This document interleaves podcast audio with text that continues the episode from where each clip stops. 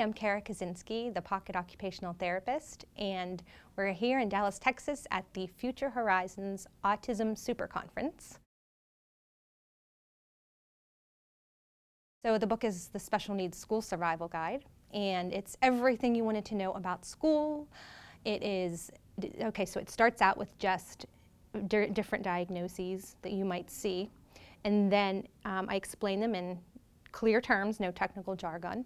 And then each little diagnosis area has about, I don't know, 50 to 100 activities that you can do at home or at school or cheaply and effectively. So it's just full of information that you can use right now. And the cool thing about it is at the end of every chapter are resources that you can use and access in the internet from a computer and it's um, it's not just for kids with any diagnoses either. It's for kids that are just having trouble with handwriting or with dressing in school or transitions too.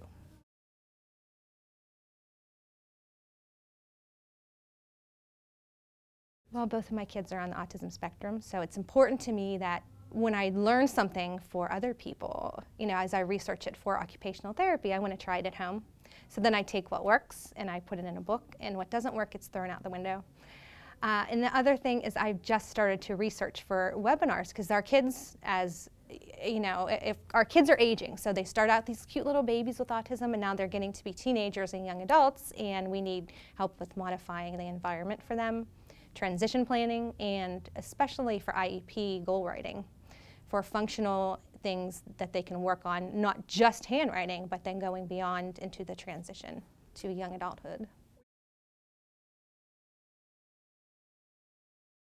Yeah, the misnomer at this point in the school systems is that we just do handwriting. So that's, we are actually not handwriting teachers. We can modify or help rectify a grip that's inefficient. So if a child doesn't have that nice, pretty little tripod grasp, we can help to get that. However, when it, the kid's in second or third grade, then we look at efficiency. So if the grasp is, is efficient, if it's a quadrupod grasp or if it's some kind of funky grasp and the child can write efficiently, then we leave it alone. But if not, then we go to um, electronic accommodations. So OTs then can look at keyboarding and what kinds of keyboards would fit the student best. Also sensory processing, as the kids get older, it looks different.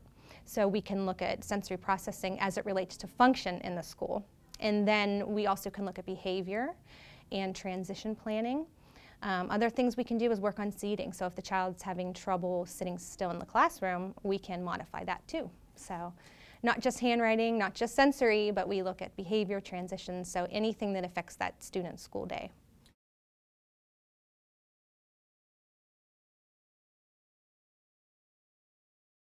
Right. So that's a really good question because sensory processing disorder did not make it into the last DSM, which is the way that medical professionals classify disorders. So it did make it into the classification under autism, but sensory processing disorder is very confusing and a lot of treat, uh, therapists treat it differently. So uh, the general overview is that sensory processing is either a heightened response to stimuli in the environment or a too low, which is hypo, response.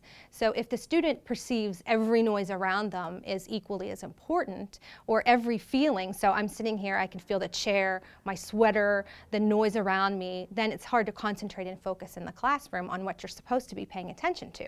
So we would use something, maybe a suggestion could be a uh, lap pad or some kind of fidget tool, tool for the student to fidget with, or we can even look at special positioning in the classroom, so preferred seating. Then with sensory, transitions can be hard because any unexpected bump in the classroom can, or in line can set the child off into a fight or flight, which is when they really have a tantrum and freak out. So when they're in a fight or flight mode, they may fly off the handle for no apparent reason, maybe just being bumped by another student. So it's our job to be detectives and to figure out why the student is having that meltdown.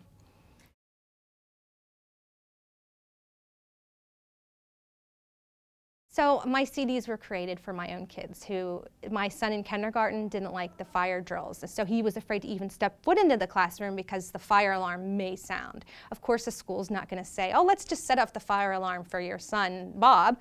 You know, so we thought, where can we get a fire alarm? So we went into a uh, recording studio and picked a whole plethora of sounds that you couldn't control fireworks, thunder, sirens. And we put them on a CD, and I wrote uh, nursery rhymes, changing the words to Blender, Blender, It's Okay, or um, you know, diff- different little Mary had a little lamb is, you know, something to do with thunder. So they're kind of fun, and that way the student can control the volume of the sound. It's not a listening therapy, there's no headphones involved. It's just a fun way to control sounds that you normally couldn't control. So they're for sale at my website, thepocketot.com.